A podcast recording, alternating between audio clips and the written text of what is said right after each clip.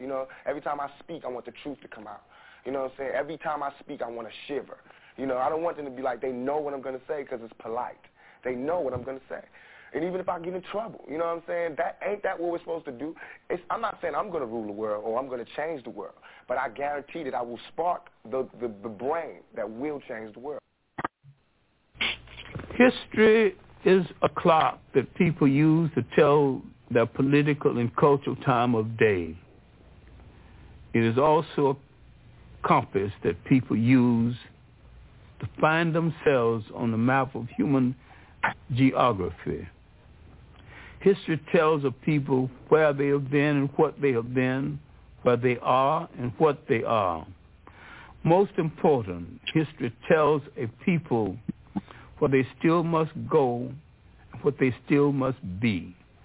The relationship of history to the people is the same as the relationship of a mother to her child. I am your host, Montoya Smith, aka Black Socrates, and welcome to the Mental Dialogue Talk Show as we return as we are the return of intelligent radio, as we ensure the free flow of opinions and push the envelope on the questions America's afraid to ask in the mainstream media. Good morning to all the intellectual outcasts out there listening this morning. Hope y'all are tuned in and ready to go. I have this incredibly um, important show to do. I also have a new guest on, Dr. Free, if you will, Queen. Thank you for being with me this morning. If you will, say hello to the intellectual outcast. And if you will, give a little bit of your background before we let the cat out the bag on this morning's discussion question.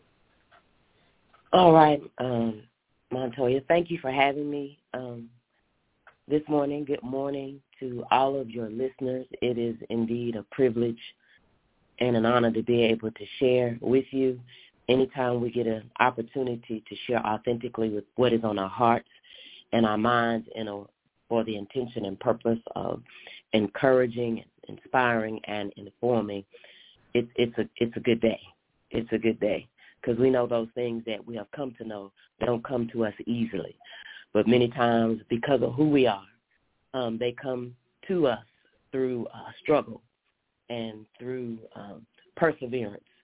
So it's good to be able to share, as they say, standing on the other side of the river, so to speak. Uh, but I am an author and metaphysical spiritual teacher and an authenticity life coach. And if anybody wants to reach out to me or kind of find out a little bit more about what I'm doing, I'm really excited about a new children's book that I've um, completed. It's called The Leader in Me.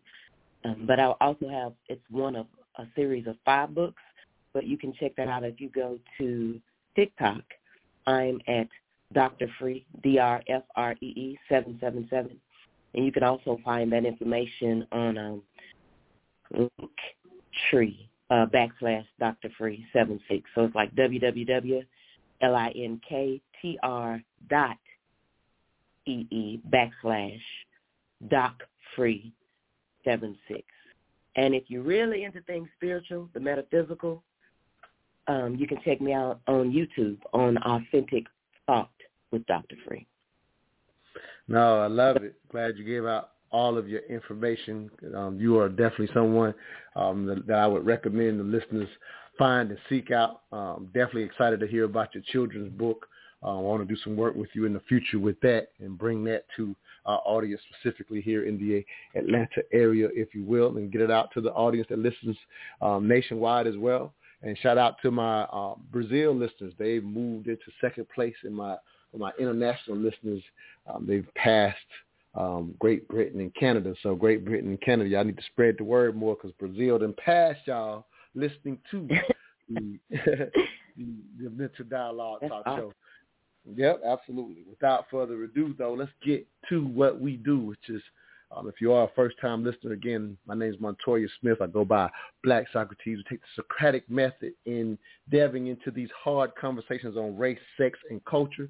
And this morning's discussion question, African Americans were once bred like animals. African Americans were once bred like animals. What does that mean today? That's a deep question. Um, a lot of things going on out here in the public school system with critical race theory being, as I always say, misnomered and misused to in a sense whitewash history, in my opinion, if you will. Um, and so this is a discussion, uh, even in spite of, if you will, critical race theory, even before it became to the forefront of the political issues of what type of history are we teaching in our schools. Today's discussion question has really never been dealt with prior to this becoming an issue. So this is, in my opinion, even deeper, um, but in my opinion, even more important that we come to understand uh, that that period and if it even means anything to us today. So if you will, Dr. Free, I have a specific way we always like to start the show. And so um, I'll challenge you. It's pretty simple. I'm putting you on the spot, but it's super simple. So when I called you and you actually heard the question worded this particular way, African Americans were once bred like animals. What does that mean today? Can you recall, if you can, your first mm-hmm. initial thought before you get into the second and third thought and the things you've thought about since mm-hmm. I asked you? Can you recall when you first understood and heard the question worded that particular way, can you recall your initial thought? Yes, in our interaction, when you posed the question to me, right? Mm-hmm. Yeah, yeah, just that initial thought. Yeah, like yeah, what yeah. yeah, I'm trying to ask you to kind of recall that first initial what popped in your head when you understood the question and heard it. Yeah, way. I initially when um you posed that question to me, I thought I thought about how we as people today tend to use certain uh, words and phraseology that we are not even aware that is connected to such a horrendous and uh, painful time in our lives. Um, when I remember when you said, I said, well, yeah, that reminds me of how people use the word buck and talk about, uh, and you know, when when a young brother is like full of energy or rambunctious, so to speak, or excited about life, or just beast on the dance floor or something like that, people are like, oh, that's that's that's a young buck right there. Come here, young buck. Mhm. And I'm like, Yeah. do you realize what I'm saying? You know, and how that is connected to to that time of slavery, you know, for when men were used to breed and to um they called them bucks at that time. And I don't think that we as a people today would use that word so freely if we understood the origin or the meaning that surrounded that word in history. Nah, that's a great point. You like you said, um, there are remnants with us, even if we're unaware. And I would agree that Mhm. we are. You know, I would agree that we typically are unaware.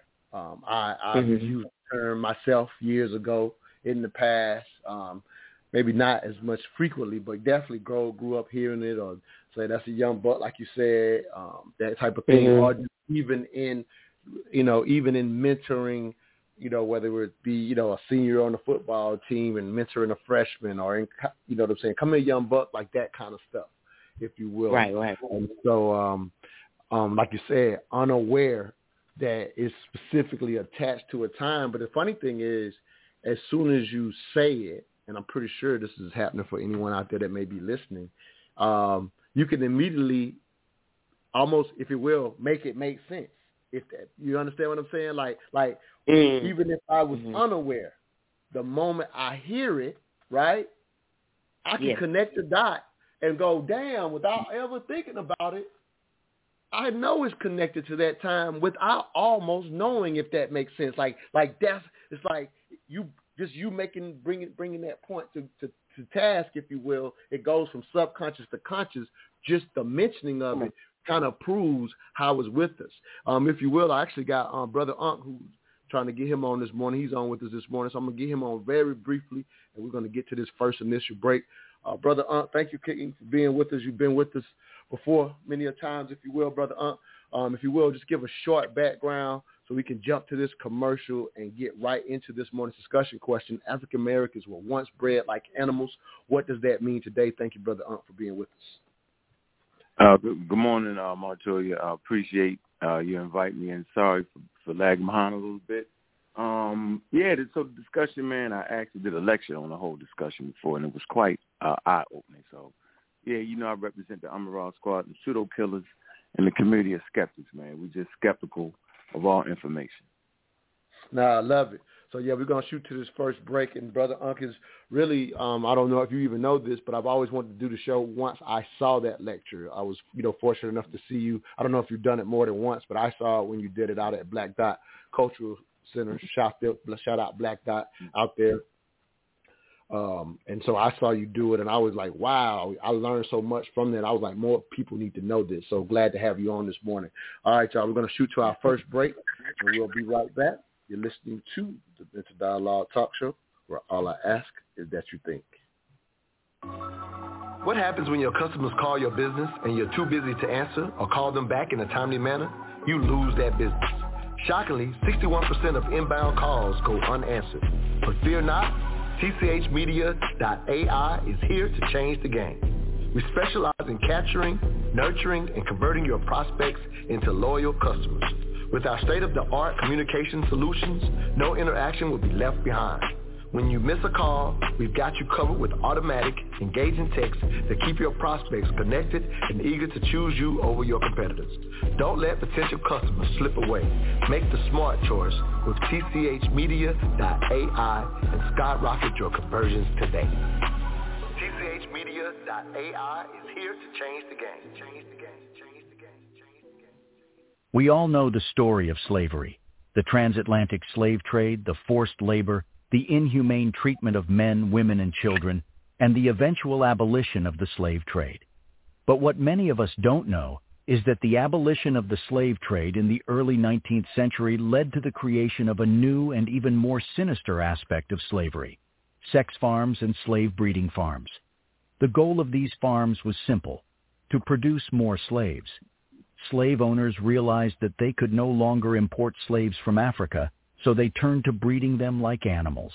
They would carefully select which slaves would mate with each other based on their physical attributes, health, and even intelligence, in the hopes of producing the strongest and most profitable offspring.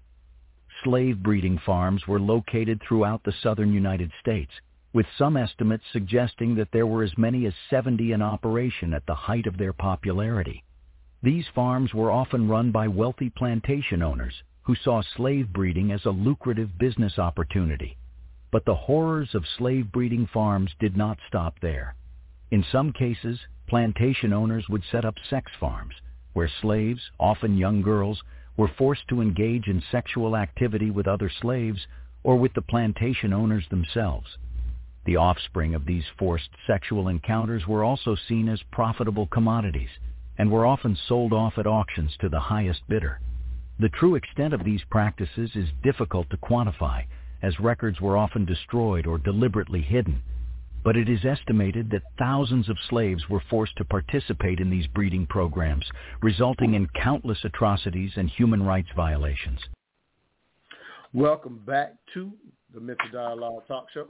I'm your host, Montoya Smith, aka Black Socrates. This morning's discussion question, African Americans were once bred like animals. What does that mean today? My special guest, Brother Ankh from Amara Squad, as well as lifelong educator Dr. Free. If you will, Brother Ankh, um, I'll let you jump in on that cut. Gave just a brief history again. You, um, as mentioned before the break, you've done a lecture on this. So um, any details you might want to add just for people maybe hearing of this for the first time. I was mentioning this before before you came on. It's the idea of you know history is kind of in the forefront of the news with um, different changes that they're wanting to make in history, and specifically you're hearing stuff in Florida. Um, but this is obviously a dialogue that's going to take place across the country. But I was highlighting to Dr. Free that this subject right here, even before history came back into the forefront for what we will teach or not teach in public schools. This subject matter here, I never have heard even before this change is being pushed. This has been kind of left out of the history books uh, for a long time. And again, your lecture was eye-opening when I heard it for the first time, brother. But anything that you want to add or say um, in addition to that cut we just played? Oh uh, yeah, that was a, a pretty good cut right there. So I like to always give people literature to read on the subject, so we're not just you know just talking. We can actually go read up on it for ourselves. So uh, a, one good text to get is the American Slave Codes. All right, that's a great um, text, and it says the history of slave breeding industry. Uh, that's a good, that's a great book for you to go ahead and start with, and it'll kind of familiarize you in detail on what uh, actually uh, what happened. So most times we we understand the prohibition against slavery, but that prohibition uh, actually uh, cut off supposedly slavers from going to Africa and bringing slaves to America. But what it didn't, it didn't have precedence over what they was doing in America. So for years, uh, uh, the Americans understood that this prohibition was actually coming. And so what they did was they set up breeding farms. And we, we don't actually look at that and understand that. So if you know anything about domestication, uh, Europeans were great breeders of animals. They they, they bred uh, dogs, they bred horses, so they understood how they could actually do this. It's called um, artificial selection, right, and domestication. So if you know anything about Charles Darwin, most people don't, but you should take a look into this, right? He talked about the mechanism in evolution, which is called natural selection. So nature can actually select favorable traits that will allow an organism to survive in this environment. So nature does it naturally, but human beings do it. So human beings could actually select favorable traits. That's why they was able to do that with dogs. But they could do the same thing with humans. Most people don't talk about that. If you go back to maybe I think the 70s, Montoya, you'll recognize a person called uh, Jimmy the Greek. Remember him? And he oh, was a sports uh, uh, analyst. Remember that whole thing on oh, yeah, ESPN? Yeah. yeah, that's the you know y'all should start right there. He talked about how uh, why African Americans were better athletes, and he slipped up and said they was bred. Slipped up and said it, and the man never worked again. Remember, he was the one that started the, the, the uh, the, he was the bookie. He was actually a bookie, yep. and he started that gam like that online gambling type of thing. He was the first person to actually do that live and give all the figures. But he was basically saying that African Americans was bred with certain muscle groups, bigger muscle groups, to sprint fast and be stronger. That's actually a reality, right? So I would never expect, right, people to actually give that history out. It's really not hidden. It's in the secret vault called the library. So I charge all the listening audience, just go look up on it. It's going to surprise you. So was was they able to do it? Of course they was. All you have to do is pick. Certain people have certain traits. Some people are, are more physical in nature. Some people are more uh, docile in nature. Some people are taller, shorter. So you can actually pick traits, right, taller and bigger, and just keep breeding those type of people. So you have these bucks, right? These, these men that are larger than most men, and you just would breed them with a more docile woman. So you get docile woman, a big a big body up male that was also docile, and you keep breeding those types together. And voila, what do you get? Over time, you will get African Americans that are larger, they can work in the fields longer, and are more docile. They kept the more people that were more uh, people like you and the people listening to the show that, that that may be aggressive against oppression, like you wouldn't get that chance. You you wasn't getting much of nothing. You would have to figure that out another way. But they actually bred these people for those favorable traits that would be better for them working the farms and listening more accurately to the things they were saying. The whole thing is very interesting, Montoya. No, it is. It's again, it's super eye opening if you're hearing this for the first time. I even just even getting ready for this show, uh, even found that they would even, if possible, they would even they were even willing to quote unquote breed intelligent enslaved Africans together, if you will. Um, that was kind of surprising just in a little bit of research. But typically, like you said, more of the physical attributes and things of that nature. And I always even rem- I remember specifically when Jimmy the Greek got fired over those comments. But even as a young man then, it made sense to me, and I was a young man, uh, maybe maybe maybe prior to college, whenever that happened, because I know it happened in the '80s, if you will, when he got.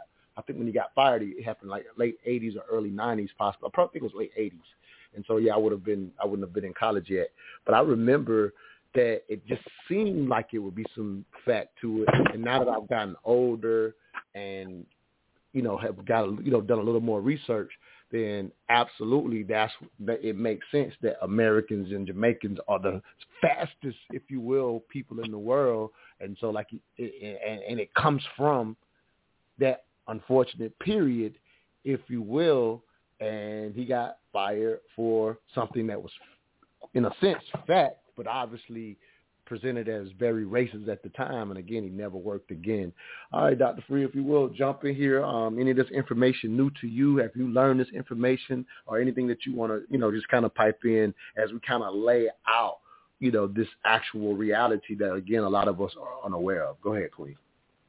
Uh, well, no, I uh, first I want to say hello to uh, Brother Ankh, and thank you for sharing the uh, such insightful information. I appreciate your contributions um, I'm looking forward. I need to figure out where that lecture is, where you're gonna be talking, so I can sit and and see what else I can bring from your experience. But thank you. good morning. But I um one of the things I was thinking about is how a lot of people don't understand is that because of who we were and how great we were in in from the continent in Africa, they didn't. There's this misconception, or the, we just call it lies, that um that when they came to get the uh, African people that they that we were weak, you know, to go to your point, or that we were ignorant and that we were we were uninformed. But because we understand, and I'm sure your listeners understand, we were the ones that built America. Then those we got when they went to, to get slaves to get the, but we'll say enslaved, they Absolutely. were educated. They were they were builders. They were, you know, they they were um, experts in their field. It wasn't like they didn't know anything, right? But because the idea is that um, it's kind of like I when I'm when I'm explaining it very simply, I say, okay, you were taken, and if you just dropped off in a country that you've never been before, it's not that you don't have a language, you just don't have the language of that country. It's not that you don't have a culture or a way of being, you just don't have the one where they dropped you off, so to speak. And so with that in mind, it helps us to put in perspective, you know, the challenges that were faced. But it was not that they did not know because they had to know in order to be the ones to do the work because the work was not being done by the Europeans. Does that make sense?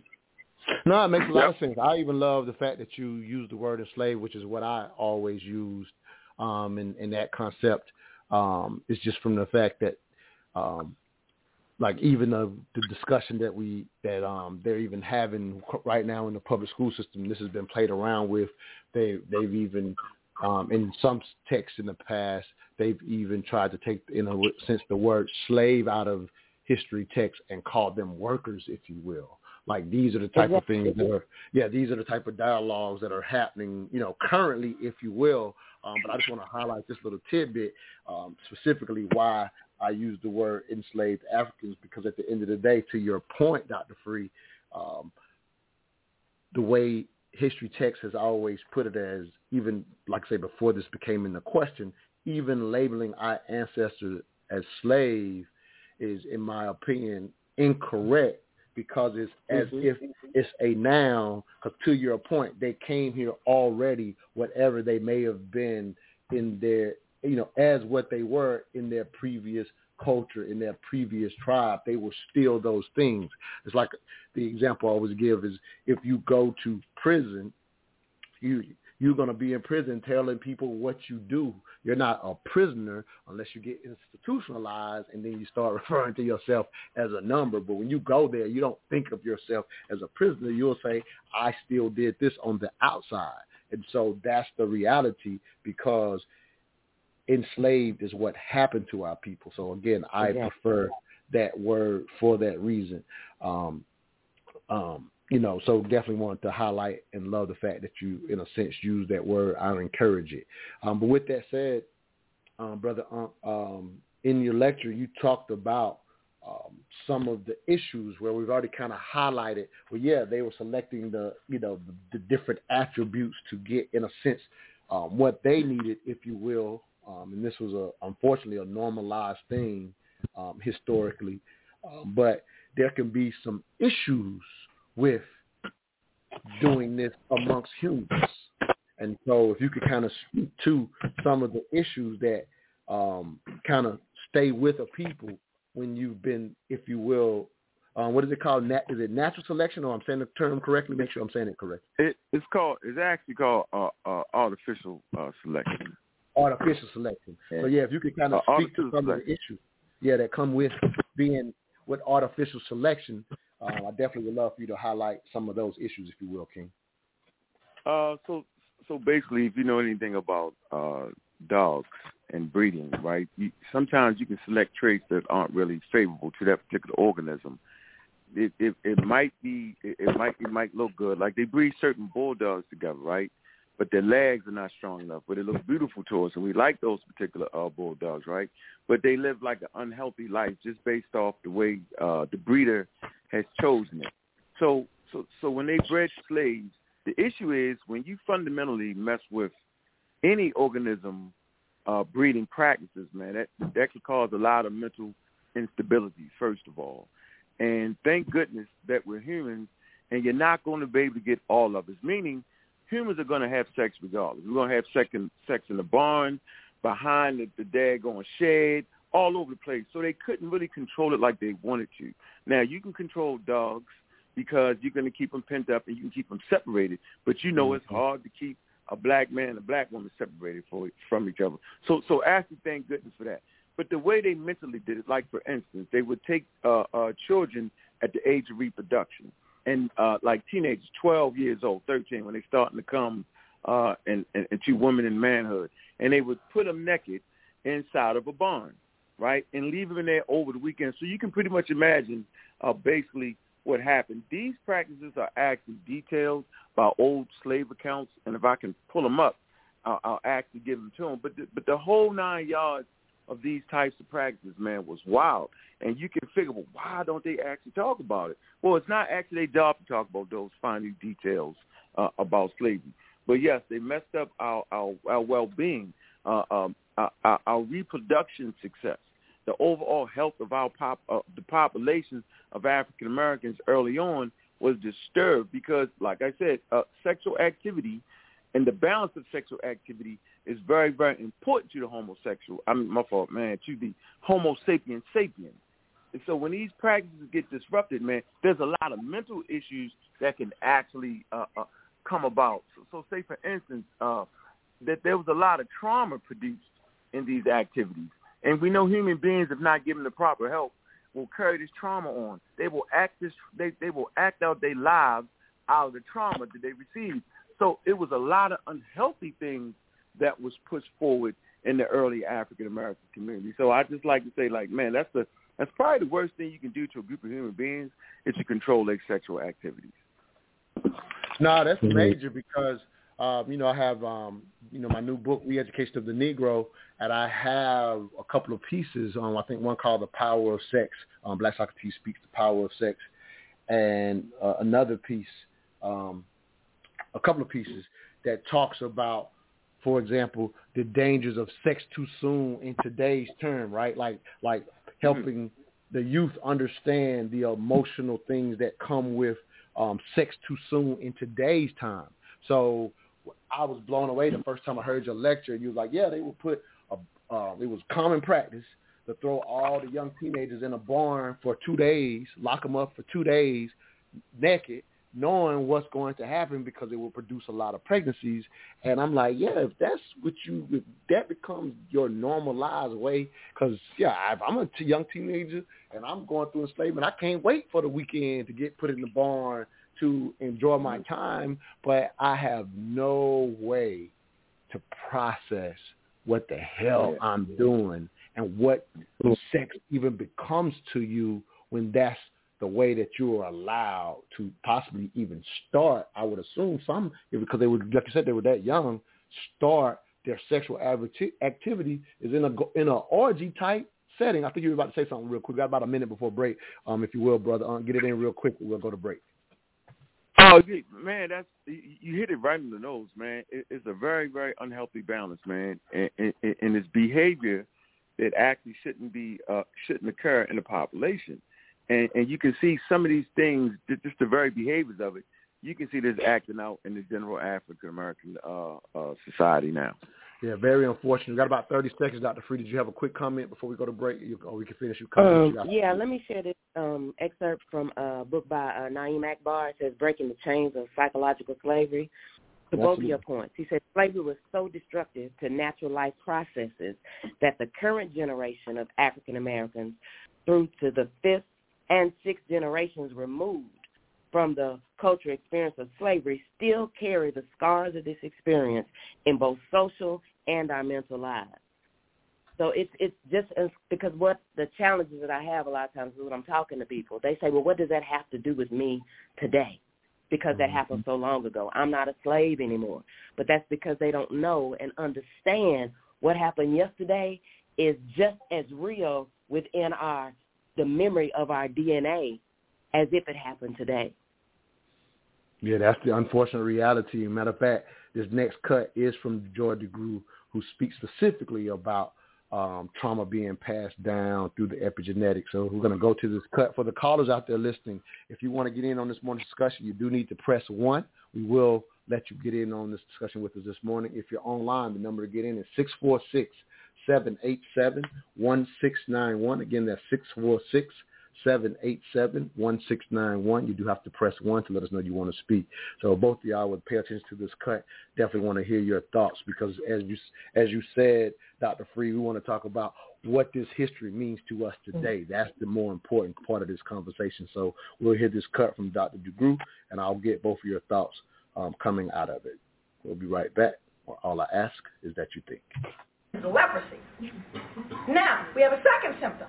The second symptom of pathology was gender. Black females were perceived to be irreligious, lustful, and immoderate. Well, that's convenient, isn't it? Let's take a look at that. We need to really take a look at this one because I have a whole chapter on rape. I'm not, can't even get close to what that did to me. There were over, and this just comes out of a social work book. In a social work book, it states that there were over 600,000 mixed-race babies born in the mid-1800s based on the census. Now, this was during miscegenation. That means it's illegal to marry. So who was sneaking out back and who was raping whom? We have numbers. Young girls rarely made it to their teens before they were raped. But let's put that in perspective as social sciences. Now I want to get into that to the, the fact that we were lustful, because then you see it's their fault, isn't it? Surely I raped them, but didn't they deserve it? Now we need evidence of how we know they're lustful and immoderate and immoral. Here we go. Their protruding buttocks and genitals were offered as physical evidence of their pathology. Anybody up there with a big butt? Anybody with a big butt out there? there you have it, you slut.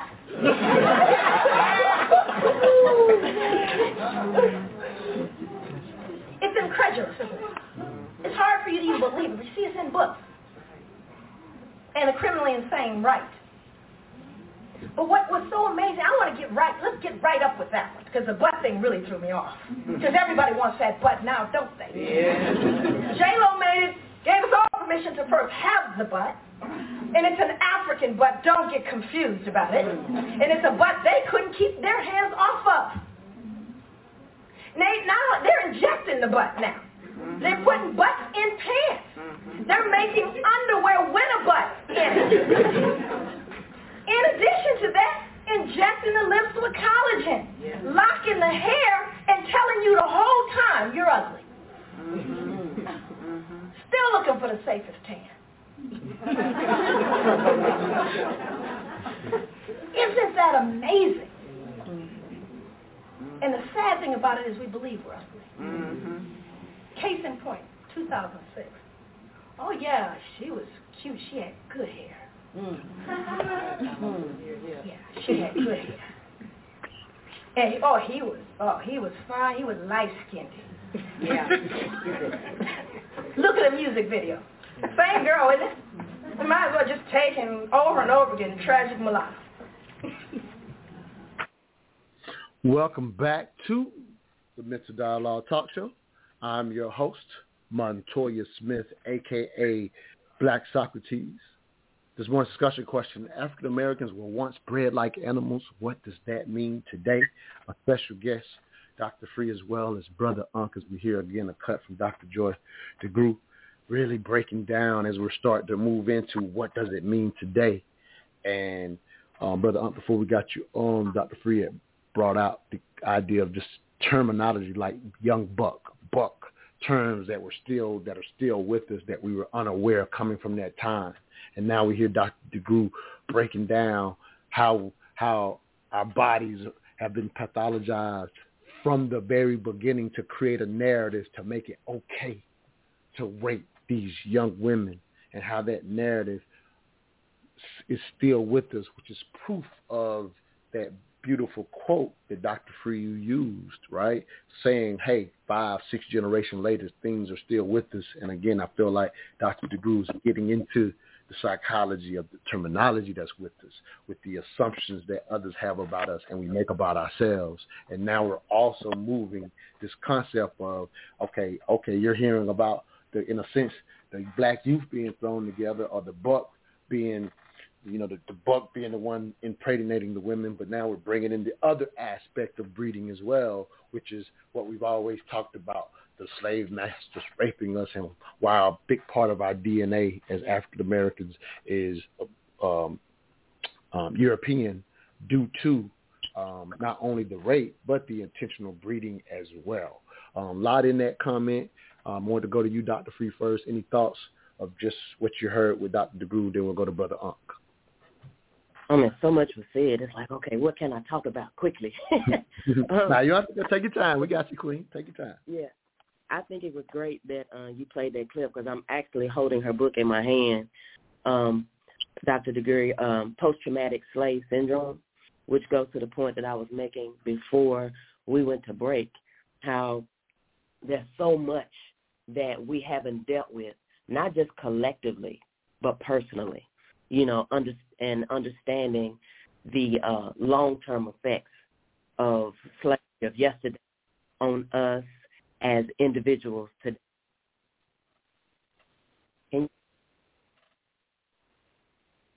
I think hey, we got a bad connection with it. Go ahead and jump in, brother. Um, I think she got knocked off real quick. Hopefully, she'll jump back in here. Go ahead, brother. Um, yeah. So I think she was talking about how the trauma is passed down or something like that. I think you may have used um, the term epi- epigenetics. So there's a yep. lot of misinformation on epigenetics, and I'm not sure of any studies that actually prove that, generationally speaking, that due to genes, that trauma can actually be uh, passed down like that. So let me uh, take a quick uh, glance at a Harvard study of like what is epigenetics, right? I just want to come right to this quick part. Uh, contrary to popular belief, the genes inherited from one's parents do not set a child's future development in stone. So what we're hearing here is that even though there there may be genes that can be passed down uh, to the fetus, right, thus to the child, right, doesn't mean they're actually set in stone. It says a variation in DNA sequences between individuals, certain in- influences the way in which genes are expressed and how the proteins encoded by those genes will function. But that is only part of the story. The environment in which one develops before before and soon after birth provides powerful experiences that chemically modify certain genes, which in turn define how much and when they are expressed. Thus, while genetic factors factors, expert protein influences, environmental factors have an ability to alter the genes that we are inherited. So it's not stuck in stone, and I think we Got need to really know that. And and so we, we we're, we're overemphasizing something that has not even been scientifically uh, well, let uh, me say this. Let me say this real quick. Let me say this. Real um, I, I I love the clarity. Just be, but to be fair, and I'm, and thank you for the clarity because that's very important. Yeah. We want to be accurate as possible. But just be clear, Right. we haven't overemphasized it. It was mentioned, so that's definitely not overemphasized. Oh no, not But- no no no no no no. Yeah, yeah. But I just want to highlight that. But I want to also, I love the fact that you're breaking down how it happens as as as someone's being developed, right? The environment itself, and eventually, Yep. As you just pointed out, chemically influence genetics, and it becomes a real thing. But to your point, a not no no proof of it necessarily being passed down without that Mhm. influence is what I think I'm hearing. So thank you for, you know, if you will, that clarity. And then, you know, and to be fair, that cut. Um, I, I know I think Dr. Greer has used said that before herself. She didn't say it in that particular cut, but I know I mentioned Right. it. So again, I thank you for that accuracy. Um, um, but if you will, like just if you could, you know, kind of jump into some, maybe some of what you what you heard, because those terms used then are still with us today. Like what jumps in my head is, um, the, just even going back to the youth, the youth being thrown in a barn, barn. You know what I mean? Like mm-hmm. because um, what I think it's 1808 that the that the uh, enslavement trade across the Atlantic, in a sense, was banned. And so, as you said, yep. mm-hmm. they were fully preparing for that time already. And what I what I, I came to understand, yep, what I came to understand even in my research was actually it was a benefit because it ran the price up on the slave farms. Like it was actually a benefit to the industry that it was coming, and they were already preparing so that they could control the industry itself the industry of slave farms and producing slaves for other parts of the country where wherever they were prevalent. Again, just kind of sneaking in a lot of the additional history to make this bigger point that that how do you even process sexual relations if you've been put into that process. Now, to your point, like you said, thankfully, plenty of our ancestors did it the normal way. Plenty of them jumped the broom. And so thank mm-hmm. God mm-hmm. that ain't how all of us, in a sense, came to be. But to mm-hmm. realize there was numbers, thousands, that were affected by the farms themselves or the slave masters themselves taking advantage of on their own plantation, not necessarily sending them to breeding farms, but just impregnating the, you know, in a sense, the the uh, uh, the artificial selection, if you will, impregnating the ones they want to have more slaves because of, of the money it can make, you get a group of ancestors that have no concept of naturally selecting. And so that's quite amazing. And what are your thoughts, Brother Ankh, about that that kind of thing still being with us or at least being said about a portion of our community. I feel like I grew into that as a stigma that I, as I became older and hmm. intelligent, I wanted to get away from. But I, I like if you remember, like a Malcolm X talked about in his book, how when he was the only black in his class, the other, the whites looked at him as being the one that knew about sex already. He said he didn't know nothing about sex, but they assumed that he he knew about sex. I had a similar experience being the only black kid in my class in the 80s. And Malcolm was talking about this in the 50s, or I'm sorry, mm-hmm. in, in the 30s when he was young. In the 1930s, he was talking about that experience. I had the same experience as the only black boy in my class, and I welcomed it because it gave me brownie points to act like I knew. Go ahead, brother. So watch this. I'm I'm I'm feed right into what you just was saying. The overall understanding of why we at where we at. Watch this. We also know that sound material and uh, fetus nutrition combined with positive social emotional support of children through their families and community environment will reduce the likelihood of negative epigenetic modifications that increase the risk of later physical and mental health implements. The problem is that slavery itself fosters a horrible community. It does not allow for a functioning culture. Remember how we talk about how important the culture is? Culture is important to a baseball and a football team. It's super right. important to human beings. And so slavery produced a culture of losing. It produced a culture of no hope. It produced a culture of ignorance. And so as long as these this culture is passed down, this is the conversation, Montoya, that it is the culture of slavery that we continue to pass on to the next generation. We do not have healthy communities. We could work push forward to have healthy communities, but to have healthy communities, we must have sound systems of understanding first economics. You talk about this all the time, mm-hmm. right? And literacy, scientific literacy. These things will start to bolster and, and, and form healthy communities because the process of enslavement, right, did just that. It it eroded and broke down the factors that would foster healthy communities. And so we broke in, right? and we're working towards fixing it. Uh, uh, the civil rights movement, prior to that, all, all the warriors that fought for our rights and just fought in many different ways, that was part of the building process. We, we started to see how we could actually fight back and win. Prior to that point, uh, you know, you, you talked about when they. I heard you do a, a, a conversation talking about hell when you got out of prison when when, when we got a free, right? They figured out a way to lock us back up. Well, you don't got a job. Well, how you gonna have a job? I just got off the plantation. So they would lock you up for that and put you right back in that same situation. All these things pushed us forward to having negative community settings. And so we wonder why our communities are as such. We wonder why our education ain't where it needs to be. Because at a certain point, Montoya, shows like this that actually brings information to us and make us even aware that these set of circumstances actually occurred. You don't know you have a problem until you know about the problem. You don't know what to do. You don't know how to fix something that you know nothing about. So I think this show will go a long way in producing positive results because now we uh, we understand or at least we know that there was a process set forward that would sexually select traits that were unfavorable for a healthy community. Nah, that's real. We're up against the break. Let me go to this break. Take care of my sponsor. I will be playing another cut. I see several callers out there. If y'all are just listening, no problem.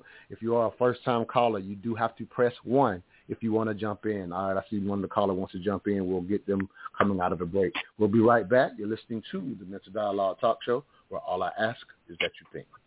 Hey, are you a wine drinker? Eh, a little bit here and there, but but my wife definitely loves hers.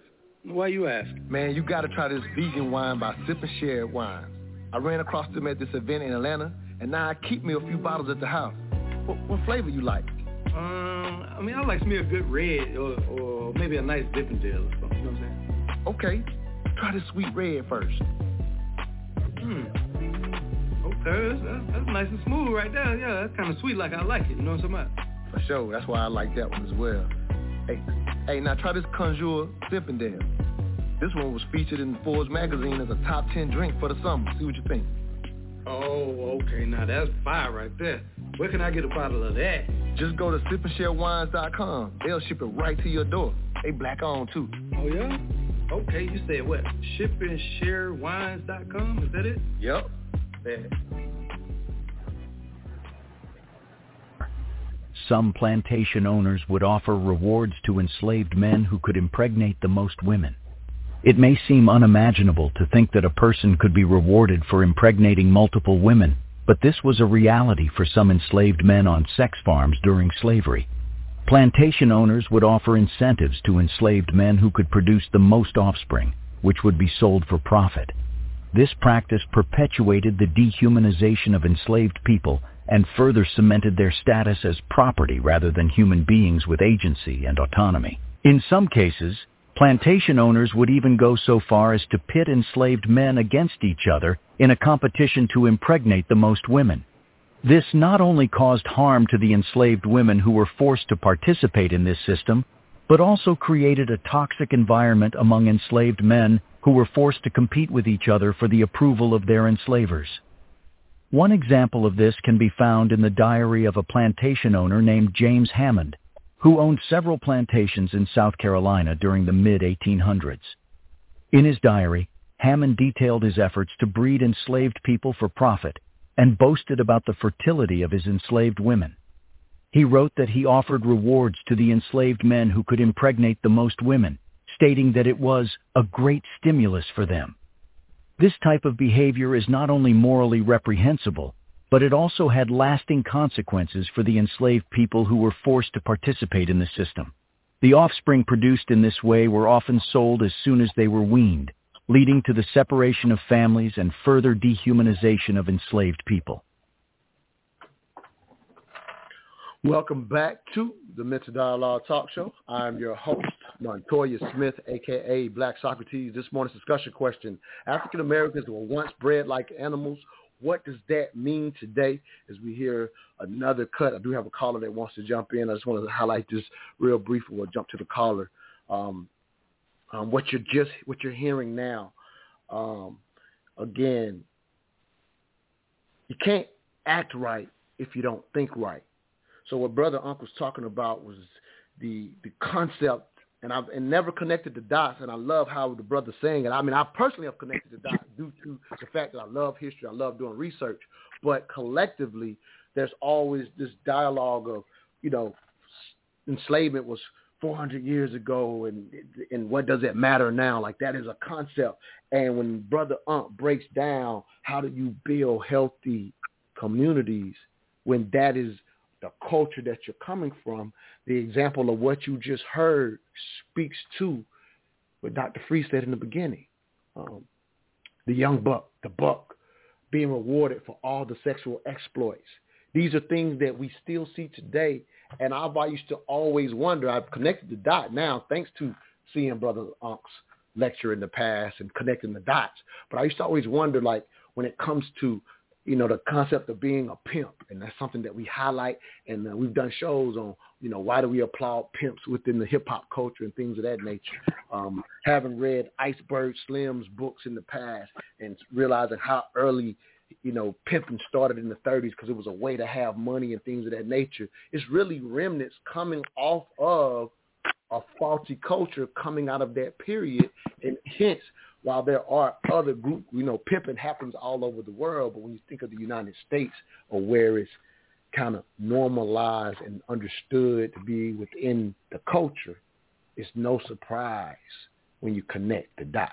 Let me get to some of these callers. I know y'all want to jump in with me, but we got a couple of callers. So let's go to 770 last three three seven seven. Give us your name, where you're calling from, and your three cents on this morning's discussion. Good morning, Montoya. How are you? This is Isna Tianti, and this is a, a very um, good subject that you're talking about because it does lend to why we still, as women and even men, call each other bitches and niggas. The mental aspect of why we have been taught to use these terms is still prevalent today. However, I do believe that as we have tried to get away from these stereotypes. Um, you saw people going to college and doing various things to better our um, economic and educational background. We began start, starting our own businesses again, hence the Black Wall Street now. And I'm going to make it real quick. We have tried to still steer um, steer away from these negative um, upbringings and stereotypes. But the further we try to get away from it, that's when I think the media and everything tries to re-implement those mindsets and thought processes and make it profitable. Hence, the rap music and the low vibrational, they make that popular and make it profitable. And the more we get away from it, the more they pull us back in. And you can see that throughout the history of how we are even in music. You can see that and it'll still draw us right on back to that negative um, vibration. But I do believe that we're making progress. It may not seem like it, but we are because of shows, again, like yours and things that our brother Sincere is doing and reaching out to the youth. Those are just not really being shown in the limelight to um, to really get a gauging of our progress that we're still making and having to go against this negative and drawing away from it. So I just want to say, for those who are doing what they're doing to to eradicate those thought processes, keep doing it. It is not in vain. Now, thank you for your three cents, Queen. Um, I would just simply offer that I, I would say it's really more of a continuation of this narrative coming out of this time, and I'm only highlighting. Um, I don't know that there's necessarily efforts to pull us back in per se, as much as the narrative has never, in a sense, been discontinued. Never gone away. Yeah, never been discontinued. Yeah, and you're right. I, yep, and to to Brother Ankh's point, I would say in a sense for the aspects of our culture that have been built on that. And again, keep in mind, to uh, brother, brother's Ankh's point, all of us just didn't happen to. So you have, in a sense, a clash of saying, hey, here are the values we needed versus this element. So again, it's not that we all accept it, but unfortunately, when the slave culture has has played a role, then that narrative is also accepted by us as well. So it's been more of a continuation. But thank you for your three cents this morning, Queen. Thank you. All right, we got another caller. I'm going to go ahead and jump to the other caller, and I'll get y'all thoughts on what they had to say. Area code 402, last three, 199. Give us your name, where you're calling from, and your three cents on this morning's discussion. you to just. Uh, yeah, my name is Stuart Knight, and uh, I'm uh, calling from Omaha, Nebraska. How you doing? Can you hear me? Okay. Yeah, you're coming through good, Stuart. Thanks for calling back in, King. King how you doing? Okay, I'm doing all right. I'm doing all right. Uh, the first thing I wanted to say is that the um, the uh, the game, or you know, if you want to say pimping, as you saying, actually got started because of uh, black women were still giving white men sex for free after slavery, and the black men got tired of seeing that, so they wanted to be able to, you know, bring some monetary gain to it for the women. First of all, and secondly, uh, many of the um, it wasn't really black men who were siring children, you know, during the slave breeding process. It was actually black women. Many of black women, they got uh, uh, a manumitted earlier if they sired, you know, six, ten, twelve, you know, children, whatever the, you know, whatever the uh, master dictated to win her freedom. And firstly, I just wanted to know, uh, y'all speaking about what are some of the uh, traits that we're, uh, uh, we're we're dealing with today that come from the slave breeding process. Well, one of the traits is men believing that sexual conquest, many black men, I should say, believing that sexual conquest is a marker of manhood. That's one thing. Mm-hmm. Uh, another thing, and a most critical thing, is the way a lot of sisters choose their men. If you really look at it closely, you know, you know what they talk about the six feet, six pack, you know, uh, six figures, as they say today, as uh, you know, characteristics that only only black men need to have to be able to make. A lot of that comes from, you know, the the institution of slave breeding. So, you know, I know the brother earlier said that epigenetics, you know, is, is, is not uh, factualized science. But, I mean, if you just look at that carryover that too many of our black men and black women believe hold is culturally true as far as how you pick your mates, you know, uh, that kind of shows a little bit of, you know, true enough that can be called social conditioning also. But that still shows how, you know, from the slave breeding process, those uh, uh, those uh, uh, behavior practices still exist. No, it makes sense, and if you and, and yeah, no, it makes sense, and um, you know, just to, and to even point out exactly what Brother Ankh said, he highlighted that that can happen. It's just it wasn't that it's direct gene to gene. It's more these these like for example, being born into a bad culture can then have those effects on the genetics. So then it still kind of leads to even what you're saying. If you you know just to kind of be accurate about what he pointed out. Um, did you, did you I thought you finished up your thought. We only got a couple of minutes. Um, were you able to finish up your thought, brother, brother Stuart? But thank you for your call. Uh, yeah. Uh, well, what I wanted to say is. Uh, if, we want to really learn why the way we do the things that we do, you have to do a deep dive into history of black people. You know, it's not just listening to your, your you know, your um, whatever talk show host. It's actually getting out there doing the research for yourself. You know, so I, you know, I encourage all black people to do that if you really want to know. You really want to know why we still do some of the things you do, man. Do the work and go out there and find out what the history really was all about yeah, at the end of the day, yeah, we're just trying to be a resource center. If you listen to Brother Ankh, he gonna definitely give you literature to where he's getting this information for, because that's just what he does. He's known for that. But thank you for your three cents this morning, King. Um, Brother Ankh, I'll let, we got about a minute and a half. Uh, I'll let you kind of jump in before we go to our top of the hour break. Um, for the other callers, you have to press one to get in here. Go ahead, Brother Ankh. I just kind of want to stay away from statements that ain't properly sourced about you know black women still giving sex free to to, to, to men. That's like, that's kind of like a. I'm not saying he did it on purpose, but it's a little divisive, and we would like to know exactly what the source was, uh, kind of on that. So we don't want to actually blame a particular segment of the population, and particularly black women, for things that occurred uh, that, that actually they had no bearing on. So we were just responding to that, and and the epigenetics piece I was simply saying that that that that, that genes and stuff actually can be repaired, and there's no scientific data that actually supports that these things can be passed down through generations. So it's it's basically just having a bad culture. And early the sisters uh, spoke of like basically, I think you kind of uh, uh, spoke uh, against that. That so like the media and things of that nature, uh, everybody hears rap music. The difference is that a white kid can get caught up in some bad lyrics and, and, and maybe a Korean kid can get caught up in bad uh, bad lyrics and start to try to live that lifestyle. But they have a formidable culture to refute these things. Our culture ha- has not been strengthened enough over the past 400 years to be able to survive such things like that. So, so that's why a lot of people get caught up and trapped right. and faulted. We don't have mechanisms in place that will actually restore us from our bad behavior. So not all of us do it, right? Some of us have strong culture within the family, but we're basically saying overall, you know, we don't speak in absolutes, uh, Montoya. Absolutely. I mean, you speak on that. Yeah, you speak on that. no, no, absolutely. I, I love what you're saying. I agree. I agree. I agree a hundred percent. I agree a hundred percent. And if you and and we got we're at the top of the hour, so I'm gonna just jump in and go to the break. Okay. But if you know, again. I love what you're saying. We're actually saying the same thing.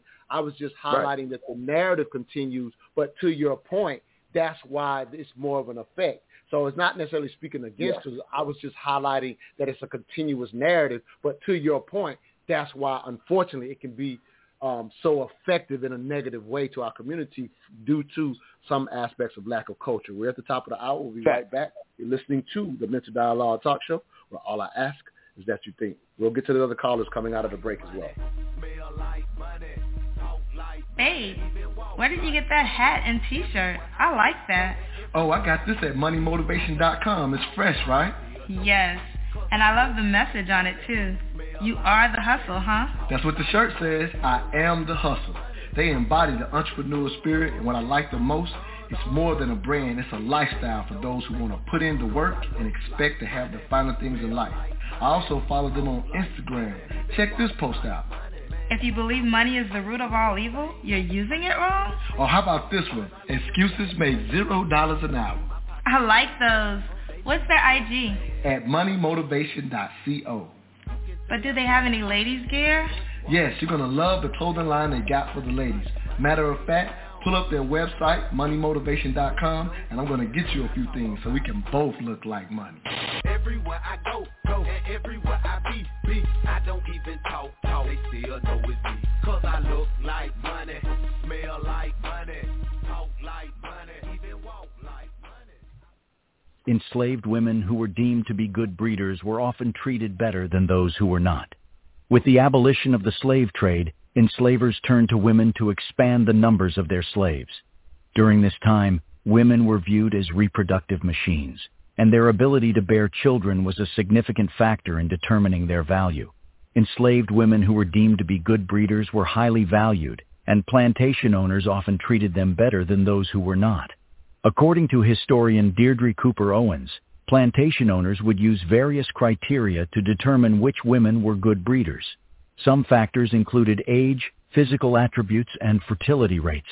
Enslaved women who met these criteria were forced to have sex with male slaves, often against their will, and were then closely monitored throughout their pregnancies to ensure that they produced healthy offspring. Plantation owners often provided better living conditions and food to enslaved women who were good breeders. They would also give them preferential treatment in terms of work assignments and punishments. This was because the offspring produced by these women were more valuable and profitable for the plantation owner. One example of this can be seen in the life of the famous abolitionist, Harriet Jacobs. Jacobs was enslaved in North Carolina and was forced to have two children with her owner, Dr. James Norcom. She was deemed a good breeder and was treated relatively well compared to other enslaved women on the plantation. However, Jacobs refused to have any more children with Norcom and chose to hide in a small attic space for seven years to avoid his advances. Despite the preferential treatment that some enslaved women received, they were still subject to the brutal conditions of slavery. They were still considered property and were forced to have sex against their will. Welcome back to the Mental Dialogue Talk Show. I'm your host, Montoya Smith, aka Black Socrates. This morning's discussion question, African Americans were once bred like animals. What does that mean today? I love the end of that cut because to your point, brother, uh, we're going to go to Dr. Free here. I just wanted to say, you know, to your point, um, yeah, we definitely want to have the clarity and don't get it misunderstood that preferential treatment, don't get it twisted like it's preferential treatment at work. Nobody likes the, you know, the, the the suck up at work or the suck up in class, you know what I mean, the, uh, that mm-hmm. type of thing. Yeah, preferential treatment included being raped when you didn't want to have sex, and we've also, and I, and I know you know this as well, brother. Uh, we've also misunderstood the history of um, house Negro and field Negro.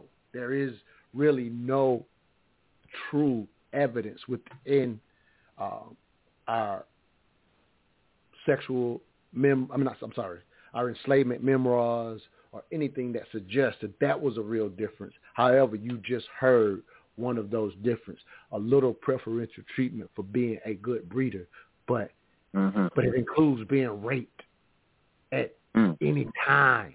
Is that is you know you understand what I'm saying? Like we really have it. We really have it funked up out here thinking that being the house Negro again. There's no facts to that. That's just something that Brother Malcolm, who is my favorite hero of the past, kind of threw out there without any scientific literacy or any information to prove that that was really a misnomer. But they would do it for the breeders.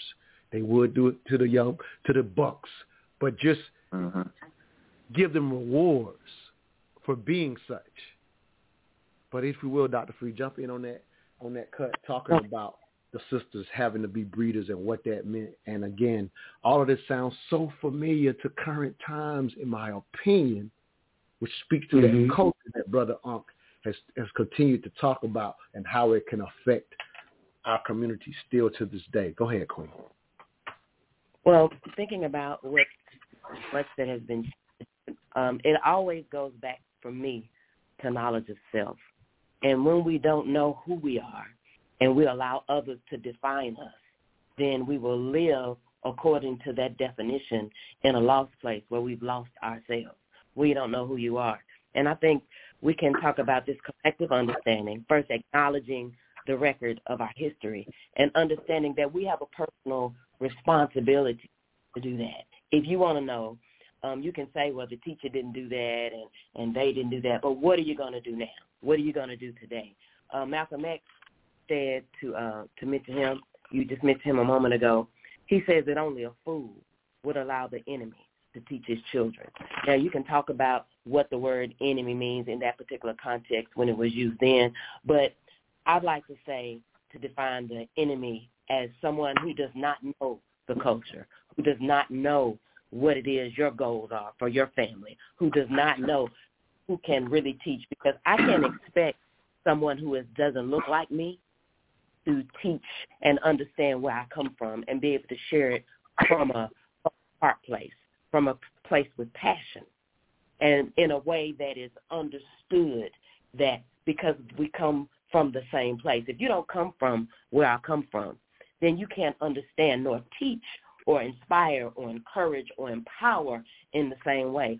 So I think to expect the school system or to expect someone who doesn't have knowledge of self or to understand is misplaced responsibility.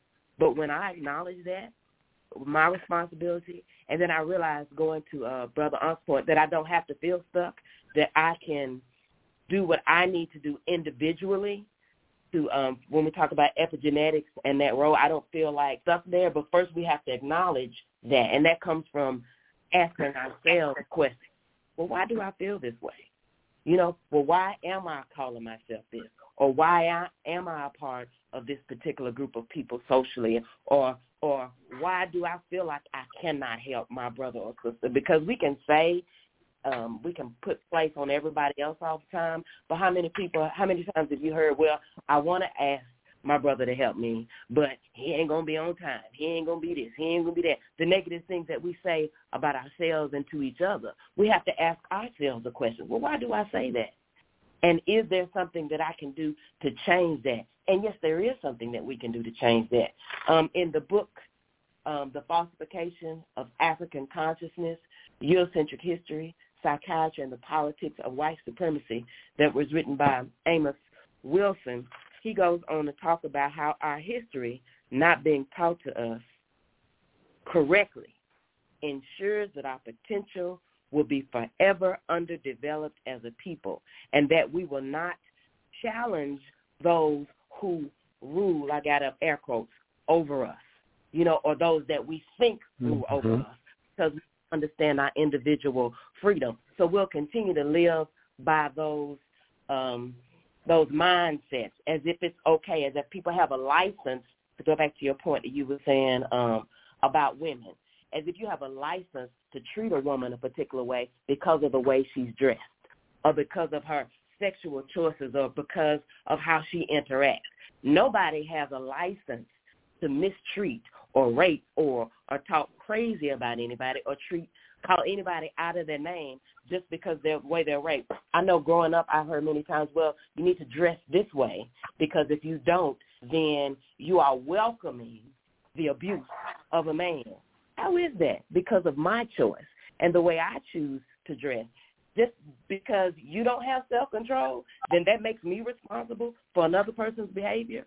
And we have all these certain mindsets and these certain behaviors that are rooted in a lack of knowledge of self. I understand that knowledge of self is the beginning of wisdom. And when we take personal responsibility, then we can begin to make a difference in the collective. Drop the mic, y'all. I'm about to cut everybody off. hey, you went in, Queen. Uh, let me check on you for time wise. Are you still rocking with us? Because I know you may. I want to make sure I respect you. I don't yeah, want to go no, to another call. Okay, right just here. making sure. All right, let me jump to this caller before I get to brother. I'm pretty sure he wants to jump in as well. All right, area code six zero nine, last three eight nine one. Give us your name, where you're calling from, and your three cents on this morning's discussion. Dr. Marilyn Davis, uh, Montoya.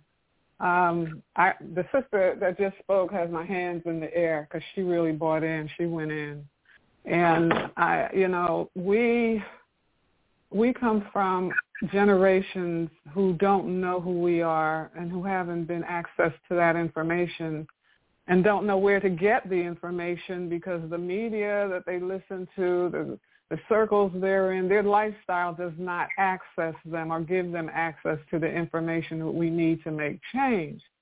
Um, this this thing about slavery, you know, everything has a vibration. Every single thing is is living. Even words are are living, breathing things. So when you talk about slavery being in the DNA of generations even down to us, that's a true that's a fact. That's scientific. It's it's a true thing. Like if a parent uh, if a mother is a drug addict, her child is going to be born addicted.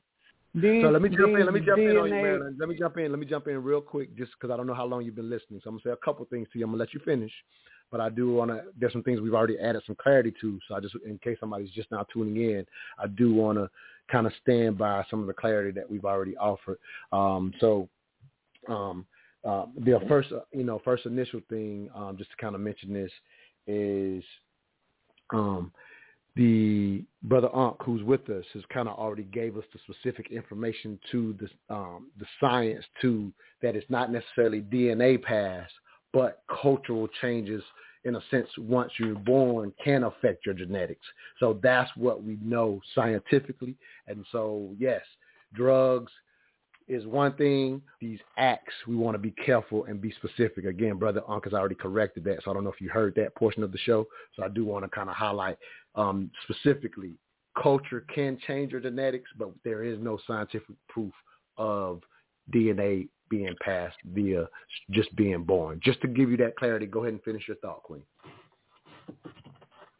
Well, I, I kind of disagree with that because I think yeah, I understand. I understand. I understand, but I don't am want not, to argue. I'm not going to argue the point. Yeah, yeah, yeah, yeah. I'm Um, saying brother brought the science to the table, and so I, I do like to stand on the science.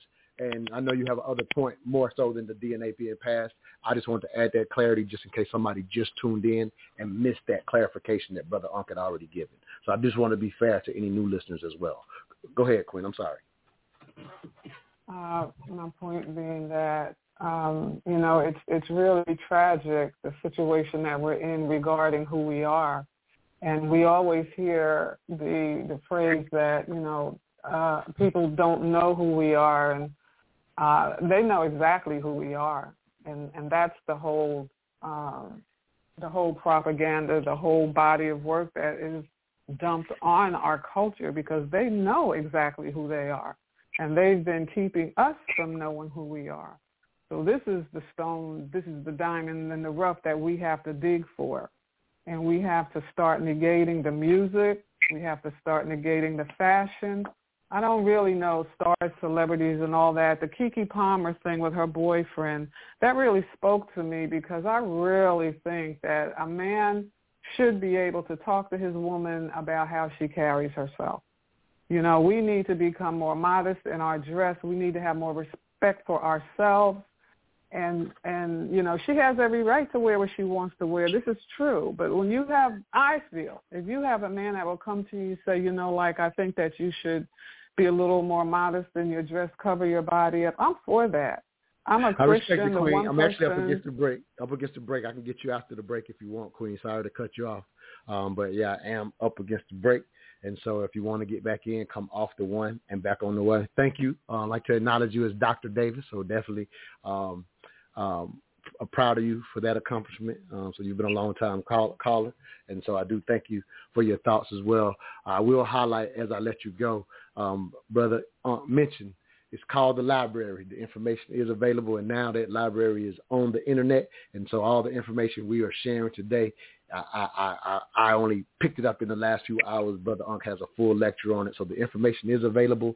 And I would even refute that that they don't keep it from us in in a sense that it's easy for us to take the responsibility and go get that information. But again, you can come back in after the break. Thank you, Dr. Davis, for your call this morning. We'll be right back. You're listening to the Mental Dialogue Talk Show, where all I ask is that you think.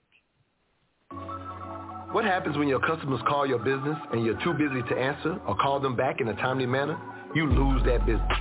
Shockingly, 61% of inbound calls go unanswered. But fear not, tchmedia.ai is here to change the game. We specialize in capturing, nurturing, and converting your prospects into loyal customers. With our state-of-the-art communication solutions, no interaction will be left behind. When you miss a call, we've got you covered with automatic, engaging texts that keep your prospects connected and eager to choose you over your competitors. Don't let potential customers slip away. Make the smart choice with tchmedia.ai and skyrocket your conversions today. tchmedia.ai is here to change the game. Change the game.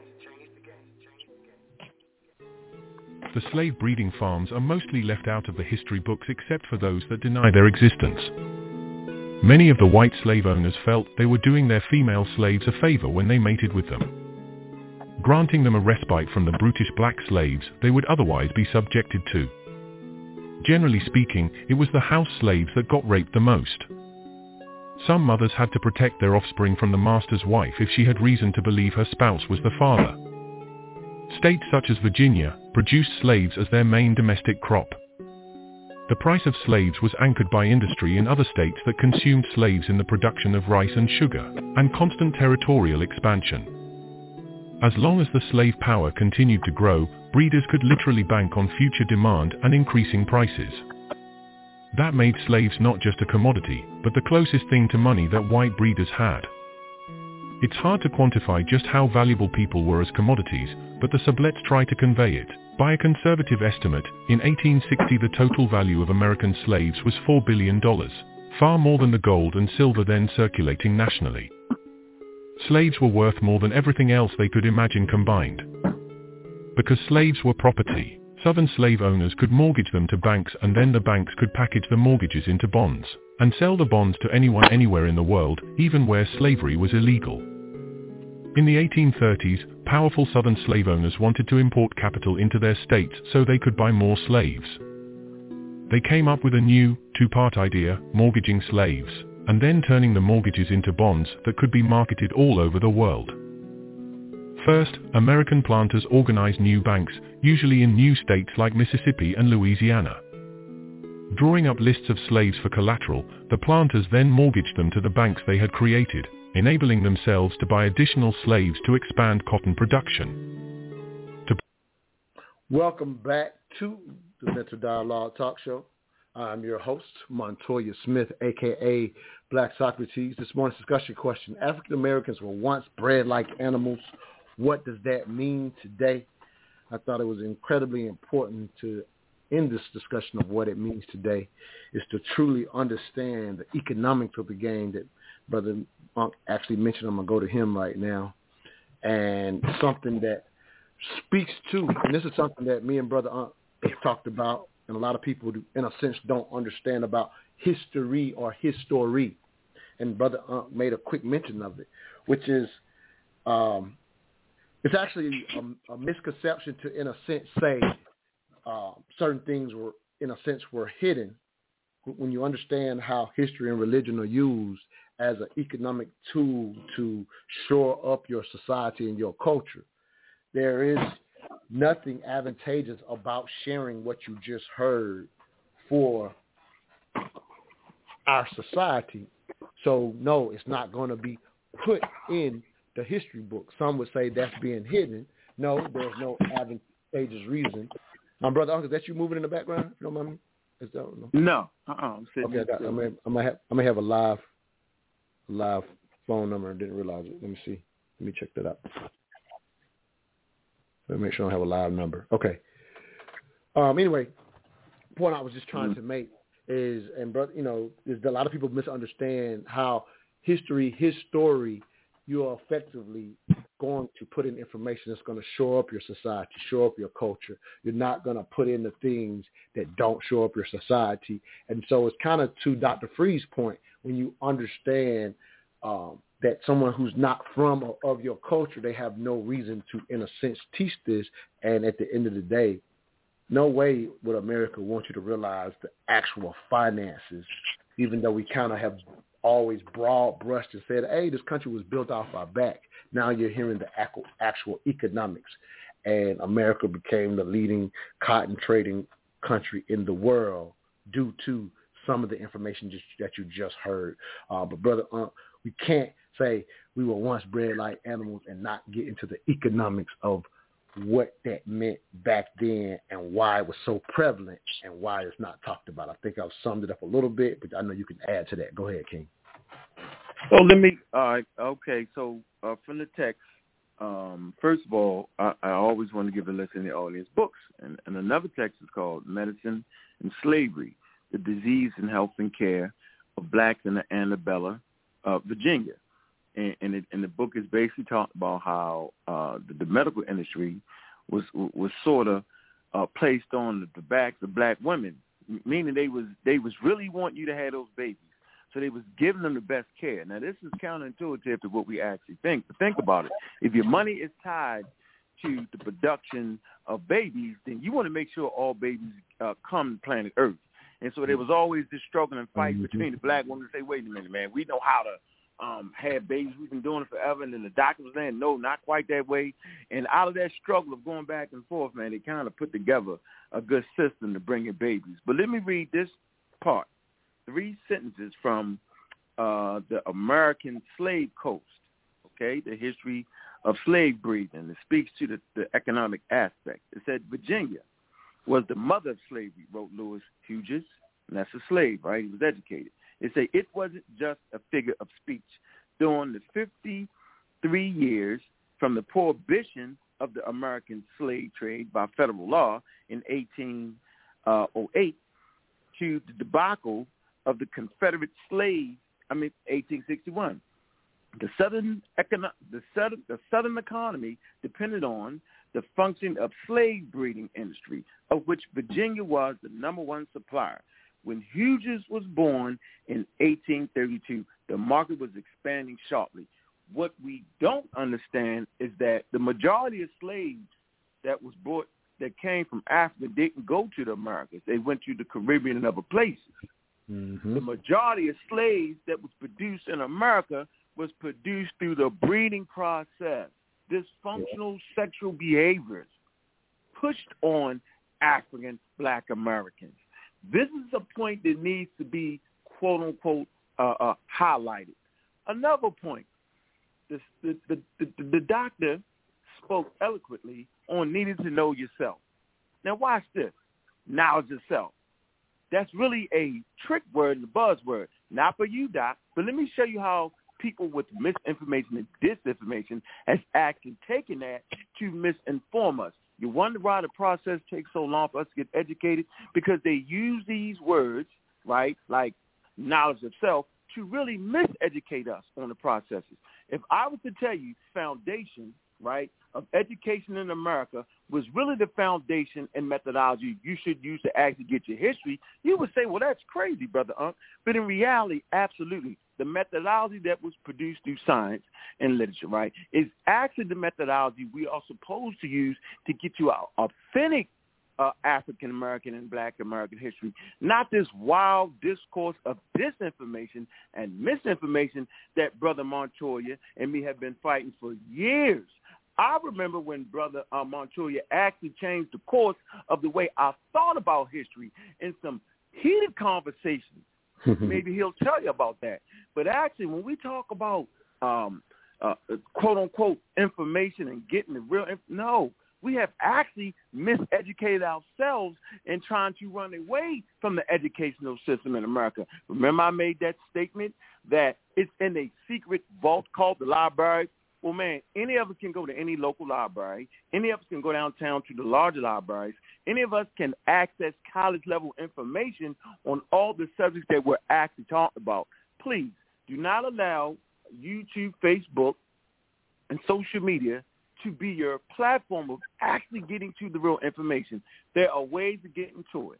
Brother Montoya can show you how to actually get you the real accurate information that will actually help shape and form and foster a healthy community. This information is information that is produced that is wrong, that people on purpose push. Misinformation is information that you that you pass on to family members and other people and you don't know no better. I am telling you that large social media platforms, right, actually promote disinformation. TikTok and YouTube, this quick, fast information on black history and we the original Americans and all this is a bunch of which actually slows down the process that the great sister was talking about that we really need to push ourselves forward. So if you ask yourself, why is it taking too long? Because we have been infused, infused with a dis and misinformation campaign promoted and authored by black Americans. No, I love it. Let me say this real quick because um, I came across this quote, and again, the universe. All I will say, the universe. You know, using one of those big words, right? In reference, to, you know, like like like people say. Uh, but this definitely always happens as I'm preparing for shows. Um, mm-hmm. I didn't even know I was going to do this show when I saw this quote, and I'm gonna miss I'm gonna miss paraphrase the quote, but I think I can make the point. And it highlighted um, that history's point isn't just to simply show you how great you are. And the reason I'm I'm highlighting that because of what you're saying right now, but uh, in the sense that yeah, you're right. The quick quick t- YouTube history and all of that type of stuff really highlights. Um, and you've said this before in the show. Uh, if you get the wrong information, it'll have you thinking you are all things and everywhere, which is is, is not factual. But when you actually use methodology and get information correctly to Dr. Free's point, when you do it the correct way, then you actually can learn the mistakes not to make when you actually have the facts. And so this information that we're getting today, if you, and, you know, to Brother Stuart who called in his point, if you go further than just our podcast today and take on the responsibility that Dr. Free so eloquently pointed out, because when she said that, again, I call it a drop the mic moment because one thing that y'all know if y'all are regular listeners to this show is I am always saying I don't give a damn what they do in the public school system prior to what's happening right now with quote unquote critical race theory. I don't even like calling that because it's a misnomer, but I'll just use it because everybody can relate to it. Even, regardless of what they do and quote unquote how they, in a sense, they, I don't like that word either, whitewash history, the responsibility for you to teach your children who they are and what they are. If you heard Brother John Henrik Clarke's quote at the beginning of the show highlighting the role of history in our lives and to Brother Ankh's point, because of how we understand education, we realize, we think history is boring and we don't need it, but it is actually critical to building culture.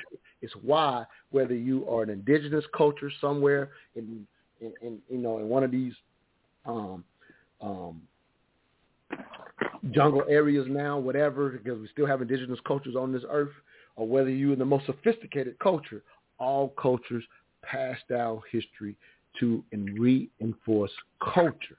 And so we've always highlighted We haven't known it. The responsibility is available to go get it because it serves a purpose for you to know who you are.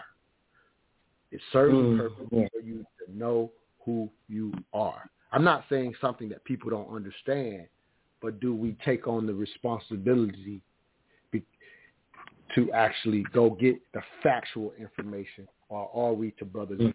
Ankh's point, relying on YouTube and TikTok because it's right there for us. It comes into our feed, and we get misinformation that actually gives us information that can't help us culturally be stronger to avoid some of these bad narratives that have been passed on since the very beginning that we're hearing, if you will, today. Let me go to this break and I'll get both of our guest thoughts. If you want to get on this conversation, the number to get in is 646 787 1691. You do have to press 1 to let us know you want to speak.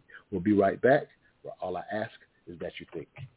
Hey, are you a wine drinker? Yeah, a little bit here and there, but but my wife definitely loves hers. Why you ask? Man, you got to try this vegan wine by Sip and Share Wines. I ran across them at this event in Atlanta, and now I keep me a few bottles at the house. What, what flavor you like? Um, I mean, I like to me a good red or, or maybe a nice Zinfandel or something. You know what I'm saying? Okay, try the sweet red first. Hmm. Okay, that's, that's, nice and smooth right there. Yeah, that's kind of sweet like I like it. You know what I'm talking about? For sure. That's why I like that one as well. Hey, hey, now try this Conjure Zinfandel. This one was featured in Forbes magazine as a top 10 drink for the summer. See what you think. Oh, okay. Now that's fire right there. Where can I get a bottle of that? Just go to sipandsharewines.com. They'll ship it right to your door. They black on too. Oh yeah? Okay, you said what? Shipandsharewines.com? Is that it? Yep. Complicit in in maintaining this notion that this is what you are. Uh, everything from, and it's so interesting because it, it shows itself over and over in film. Yes. You know, what, what do we reward? We reward the images that we have projected. We're not going to reward the image of a noble, you know, aspiring man of African descent, but we will re- reward a pimp, a hustler, a criminal, and we're not going to reward a noble, beautiful, moral, healthy black woman, hence precious.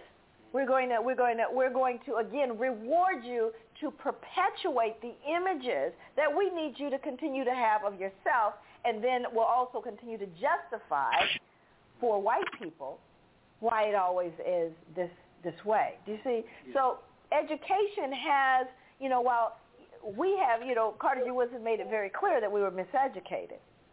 Mm-hmm. And there's, I mean, he, he had, he didn't have any more words to say than miseducated because we could put a whole lot more than miseducated on that. We were miseducated. We were dehumanized. We were brainwashed. We were beaten into submission. We were uh, victimized by learned helplessness all of those things would feed into that miseducation. And so when we look at the residual impact of that, when we look at what does that do to a people, it, you begin to question your fundamental self.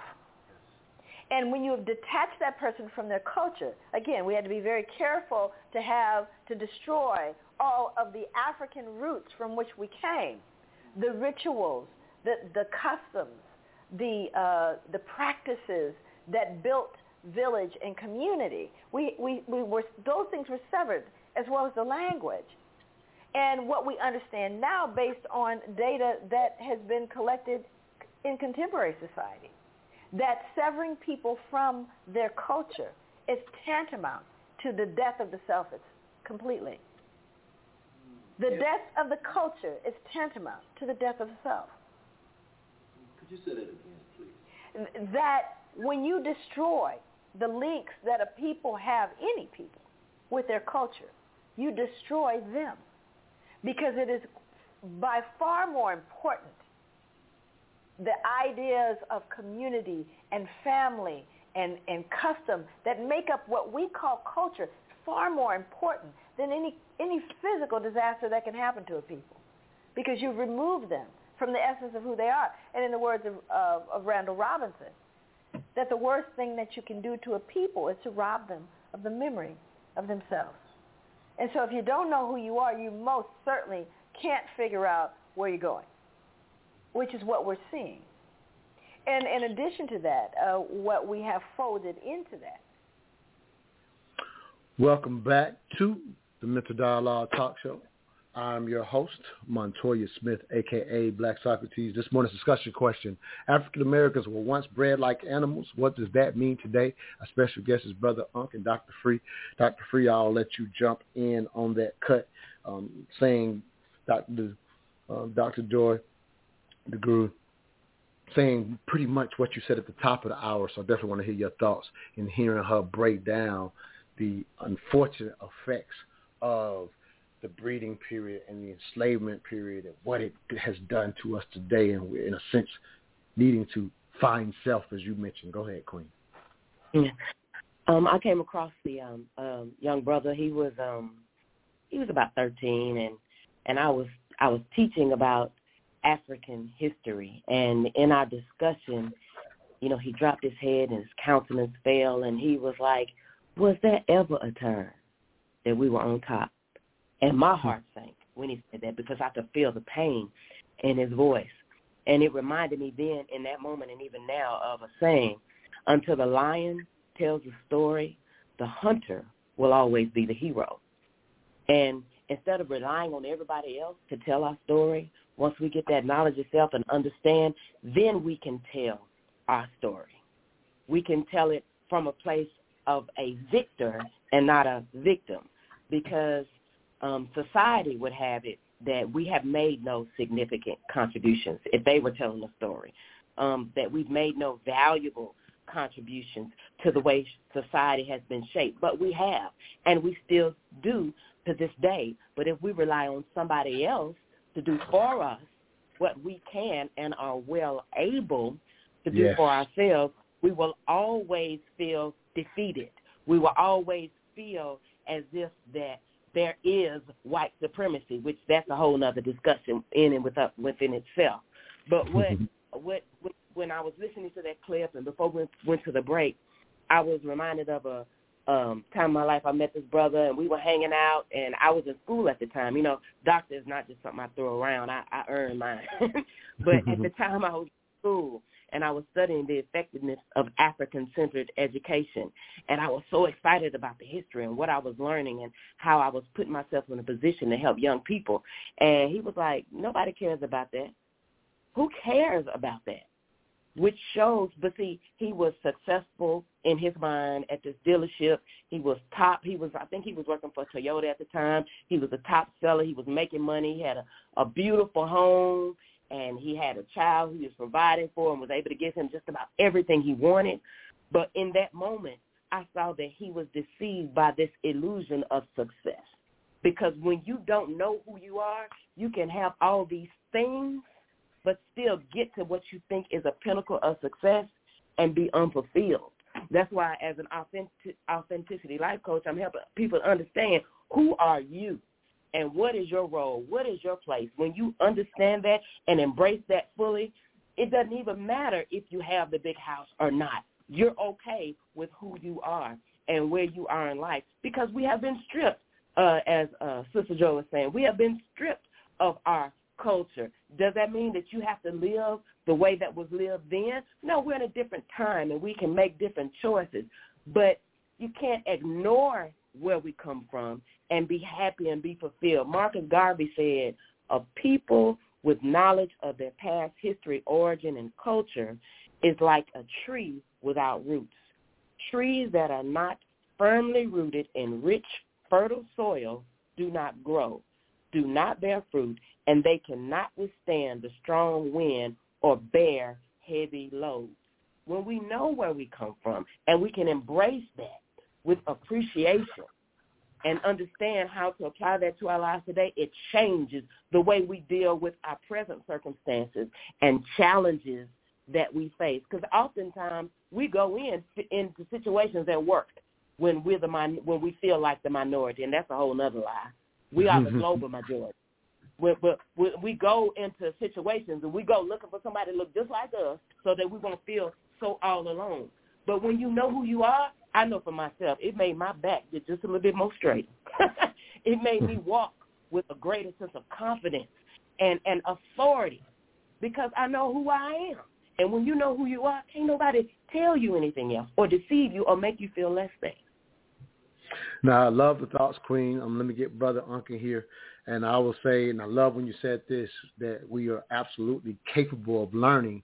And I will say in my own process, and it's part of the reason why me and Brother Uncle are proud to say that we are proud African Americans because when you actually go get that history, we are much more responsible for things in this country than you will necessarily learn in the school system. And like your like Absolutely. you said, your, and to your point, I don't I didn't need the school system to get this information to be proud to walk in with you know with that with my back you know, standing proud. It was getting that information and realizing, oh wow, we're responsible for a lot more things. It's part part of the reason why Carter G. Woodson did a lot of work that he did. But me go ahead and jump uh, to Brother Uncle. I'm gonna say one piece of clarity uh, when you get, you know, in in the sense of I'll say this just again, we just like to try to be as accurate as possible. When it comes to this thing, race is just kind of a minimum factor um, when it comes to human evolution. And at the end of the day, um, no group really is the global majority in a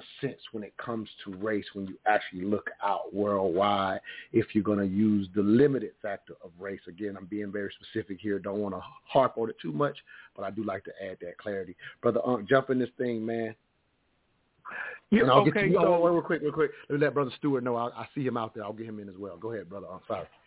Yeah, so the sister said we we was the majority. I, I think maybe it speaks to the fact that the majority of human beings uh, live in the temperate zones. So so people of color, period, generally speaking, are are more Absolutely. populous than other people because of the temperate zones, meaning where Absolutely. human life actually uh, takes hold. You, it does not take hold in the in the northern regions. You know what I'm saying? For obvious reasons, humans No, didn't come to planet Earth, right, fully clothed, right, and that's a long process. In actuality, biological human evolution, the variety of Charles Darwin is accurately the origin of African history, right? But how many of us really Right. want to dive in that? And you know, I always get pushback on that, but that is our history. Biological Absolutely. human evolution is the history of African people, how they traversed around planet Earth, I mean planet Earth, and mutated in different environments, changing hair texture, hair color, all types of things. It's a beautiful process. I suggest people uh, do, do do do your history since you talked about how important it is to know yourself. Well, you cannot know yourself not unless you understand the tools to know yourself. So I'm gonna give you the tools to actually understand yourself. It's called anthropology. Within anthropology, right, you will have uh, evolution, you will have archaeology, you will have uh, biological archaeology. You'll have all these tools that will actually uh, mandate and dictate where you, as Homo sapiens sapiens, the great African ape, started at and where you ended up at. I think this is essential for us to get back on track. I think it's important how we develop culture, period, across the board. I think it's important for us to get scientifically literate, and not only scientifically literate, you have to be financially literate. We have to raise our awareness. We have to be intelligent. We have to be mindful of the rights of black women because they have been marginalized. You, you only raise as high as the women in your society. I think this is important. Most people don't even know that most of the inventions that came out of a culture was women, period, across the board. Uh, these things are essential to know. If you start to treat the women better, better, you'll start to treat yourself better. And as you start to treat yourself better, you will see the culture flourish and start to grow. That's my message for the day, Montoya. I got to get out of here, man. I actually appreciate this powerful show. I'll be liking it and sharing it to the community, brother. All right, thank you for your time, King. Anything, any way people can stay in contact with you before you go? Well, I'm on the House of Consciousness. I have a morning show. Called The Morning Bash, where I de- uh, dissect all the misinformation that's going around uh, in America about African Americans and their history and their culture. You can also catch me at the Community of Skeptics and the Pseudo Killers. All you got to do is type it into your YouTube search engine, and you'll get uh, Brother Ankh. Some people call me Bobby Banger. So I appreciate, you know what I mean, uh, the time we had. It was a very productive, and healthy conversation as always, brother. Appreciate the sister, the doctor, and, and I like the fact that she said, "I got mine for real." We have a plague of people calling themselves doctors and not being doctors in this community, and that's the first thing I like to correct. Thank you, sis. My fault. Uh, I love it. We're up against the break. Uh, Brother Stuart, I'll get you coming out of this break. We'll be right back. You're listening to the Mental Dialogue Talk Show, where all I ask is that you think. Truth seekers, please understand, Mental Dialogue is much more than just a talk show. Each and every Saturday, we communicate with you for two reasons, to dialogue and connect. On the dialogue side, we cater to you intellectual outcasts who feel you have no place for honest discourse on race, sex, culture, and African American business. On the Connect side, we've created a community where you can connect with experts specifically in finance, whether personal or business, and mental health, whether it's trauma or to optimize performance along with all the other skill sets from other MD community members. Our mission was to create a virtual nationwide neighborhood where African Americans learn to trade ideas, goods, and services through social media, meetups, and this podcast. Become a neighbor of the Mental Dialogue Community Club, please visit us at mentaldialogue.com. We are better with you than we are without you. We can be neighbors even though we don't live next to each other. Hashtag raise the culture.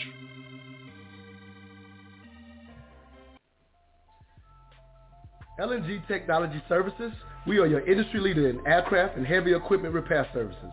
In commercial business for over 15 years, LNG technicians have over 150 years of equipment-specific knowledge and are known industry-wide for returning worn out, broken, and overused ground support equipment back to the user in working better than new conditions. For a service job done right at a value unparalleled in the industry, contact LNG Technology Services at 478 781 4860. Again, for a service job done right, that number is 478-781-4860. LNG Technologies is a Mental Dialogue Gold member and proud sponsor of the Mental Dialogue community. I think what for people who want to quickly um, put it behind them, let's let's get to that point. We don't need to look at that. And I've looked at that phenomenon. Or why don't you leave? They don't tell anyone else to do that. They don't tell Jews, just forget about that Holocaust. Don't speak about it anymore. It's just useless and it's ridiculous. Don't, you know, just why even? They don't do that. They don't, you certainly are going to tell Asian people to do that. Why do they tell us to do it? And I'll tell you my, uh, my assessment of why that is. Because when we pull back the covers on us, we pull back the covers on other folks. So we rewrite European history as well. We rewrite our perceptions of those uh, founding fathers and our perception of our inherent uh, uh, humanity, our willingness to embrace and our inclusivity, as it were. Somehow it throws a rock into that glass house, and you begin to realize that things weren't as they were written in the text. Not just about you, that black person, but about you, that white person. That's where the rubber meets the road. And we're not getting ready to let Timmy and, and, and Lil Sue find out what folks were really about and what they really did. That's, that's where you're going to see the resistance and the pushback because it's not about you seeing you. It's about everyone seeing everyone. Welcome back to the Mental Dialogue Talk Show. I'm your host, Montoya Smith, aka Black Socrates. This morning's discussion question, African Americans were once bred like animals. What does that mean? If you want to support intelligent radio, please go to mentaldialogue.com and become a supporter and member. If you have a product or service you would like to get out to the smartest audience in all of radio, please contact me directly, 404 604-9477 or follow us on IG at mental underscore dialogue and DM me if you will. Let's get to Brother Stuart, one of our intelligent and intellectual outcasts that tunes into the show um, quite often. All right, Brother Stuart, we got you back live on the Air King. What you got for us? Yeah, I just wanted to kind of uh, uh, sharpen up what uh, Brother Ankh was talking about as far as uh, knowledge of self being a, uh, a misrepresentation or a, a misnomer in a sense. And, you know, the, the, the, the term comes from the Kemetic know thyself, which means nothing but knowing more, knowing nothing but your um, your behavioral traits, and your personality. Today they call it emotional intelligence. Knowing thyself is knowing how you sense the world and thus how you respond to that world. By having an understanding of who you are as a person, knowing your limits and capabilities. Everybody should strive for that. And the first way to do that, and the first step that everybody should take, especially black people, to do that, is take a personality test, one that you pay for. Find out, you know, whether you're an extrovert or an introvert, and and and how you process the world. That way, you can give your best back to the world, which know thyself actually grounds at. Where know thyself grounds at is giving your best back to the world. Number two, one fault that the conscious community has is in this day and time not holding black women accountable for their culpability with systematic white supremacy. You talk about, I mean, in this show, you're talking about uh, the carryovers from slave breeding. That's one. The position that white men put black women in over black men as far as uh, community rulership. That's why, you know, that's why Brother Ankh was sitting there saying something like it'd be divisive to hold black women accountable for their culpability with white supremacy, which it is not. You know, if I can understand that we as black men, or some of us as black men, feel responsible that we have not built Wakanda for black women and have, uh, and have eased their burden that they suffer under, you know, due to systematic white supremacy. And I say to that, many of black men have, and many of black men have been disrespected by some women who uh, have a low boiling contempt for us. So my So message would- to the I- conscious community is So change Stuart, let me jump. Let me jump. Let me jump. Let me. behavior.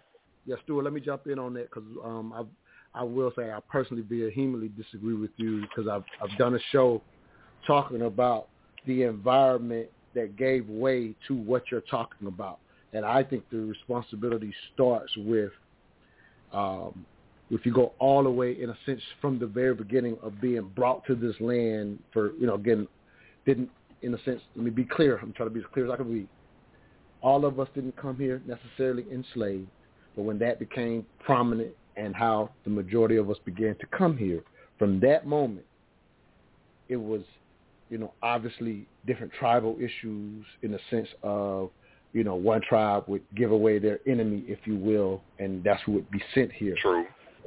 But in that sense, here's where I'll say here's the start of the environment, and I think it's, in my opinion, foolish to think that the accountability should lean towards a particular gender because in the very beginning, from the moment we were brought to this land, not on our own accord, at that moment, the men, our ancestors, most were harmed by the fact that they could not protect the women that they that were with them, which had been something they were able, in a lot of cases able to do in their prior land. So in the event that all of these rewards have led to some of these things that you're calling accountability, it is played out both ways because you are correct in, for example, when you offer how we jumped into pimping.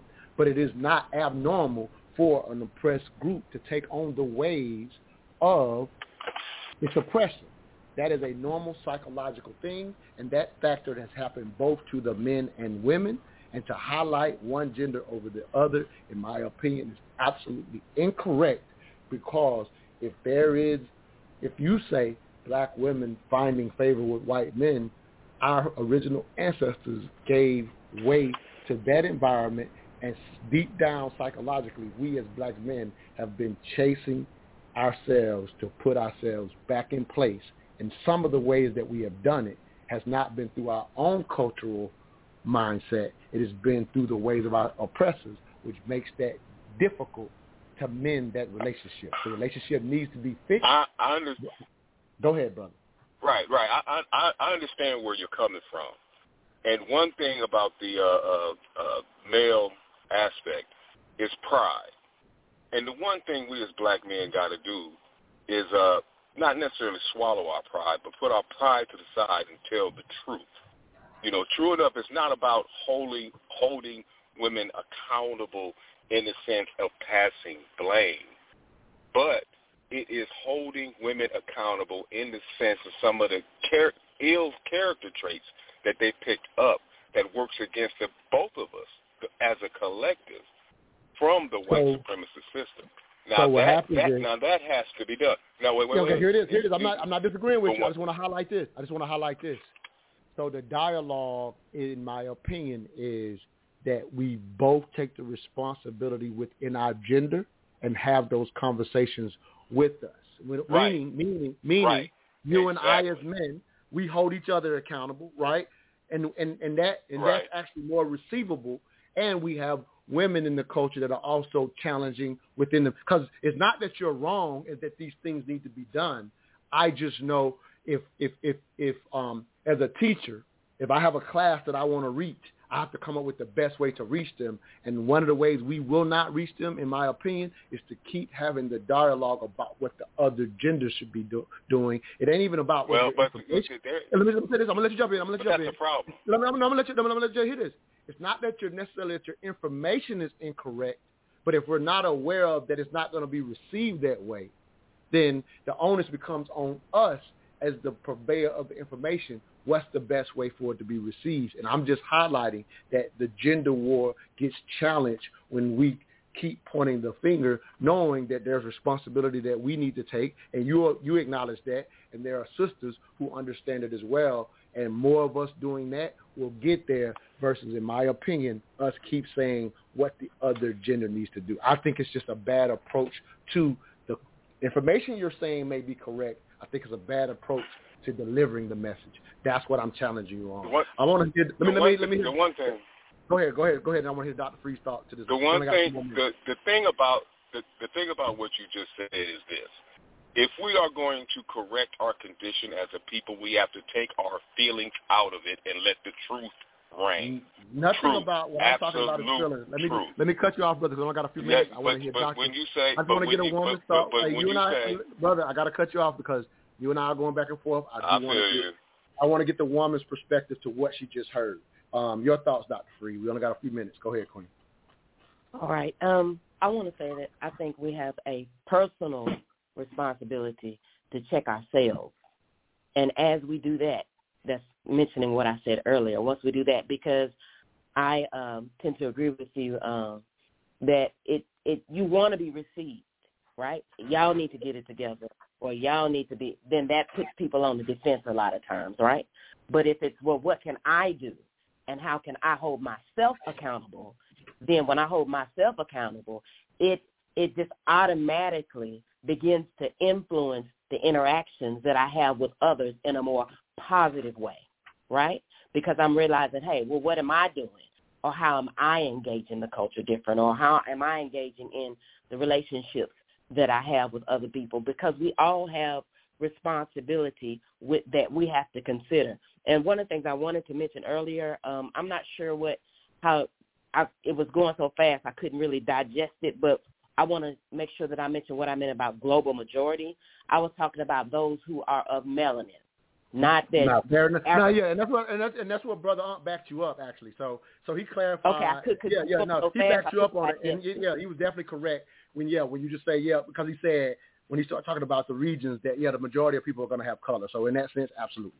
No, yeah, that's a good good, good clarity. I wanted Good to make clarity. sure I, I don't No, no, that was fair. you know. That was fair. No, that was fair. That was fair. You know, we just try to be accurate and not saying that we always have the right information. So that's why we love to have the dialogue that we're having now to try to, you know, just say, hey, here's the best information we think we know. So I Yeah. love, you know, love and if I would, if I could say this really quickly, Yeah, I please. think it's yeah, please important. ahead, Queen. I think it's important for us to understand there have been great historical uh, documentation that's done. We we applaud people like Asa Hilliard and John Henrik Clarke and and that kind of thing. But and as we go forward though, but and they did a great job uh, taking nothing away from them. But as we move forward and we try to figure out how to navigate our way, we need to continue to look at them and their work and psychologists and sociologists that understand where we come from and and, and align ourselves with their work because in that way uh, people like uh, Dr. Joy and we can get to a greater place because when we look even as I have a master's in counseling and a doctorate in educational leadership so I understand you know there's a to align ourselves with the work not the personality No, with the work. absolutely. No, absolutely. You got 30 seconds, Queen. Let them know how they can stay in contact with you. You have been wonderful today. Thank you so much for holding me down on today's show. Let people know how they can find you and find your books. All right. If um, you go to TikTok, I'll be at Dr. Free, D-R-F-R-E-E, 777. On IG, I'm Doc Free 76. If you into all things spiritual, I am a metaphysical and spiritual teacher.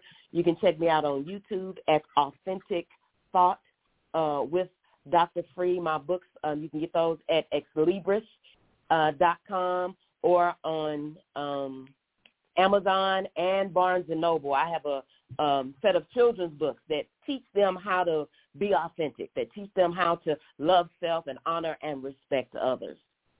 Uh, thank you very much, Queen. We'll see y'all next week. I'm going to send us out with a little cut from Tupac in the show. See y'all next Saturday. All I ask is that All right. Can. Thank you, brother. Something for my godson Elijah and a little girl named Corinne.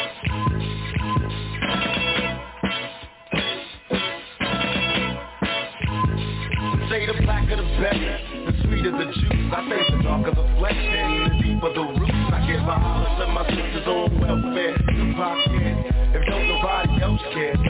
And uh, I know they like to beat you down a lot. And when you come around the block, brothers clown a lot. So sweet, don't cry, dry your eyes, never let up. Forgive, but don't forget, girl, keep your head up. And when he tells you you ain't nothing, don't believe him. And if you can't learn to love you, you should leave him.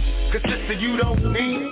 And I ain't trying to gash up, I just call him how I see You know what makes me unhappy? When brothers make babies and leave a young mother to be a past. And since we all came from a woman, got our name from a woman, and I came from a woman.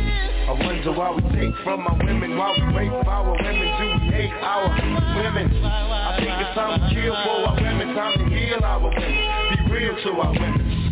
And if we don't, we'll have a race of babies that will hate the ladies that make the babies. And since a man can't make one, he has no right to tell a woman when and where to create one. So will the real men get up? I know you're fed up, lady, but keep your head up. Ooh, child, things are gonna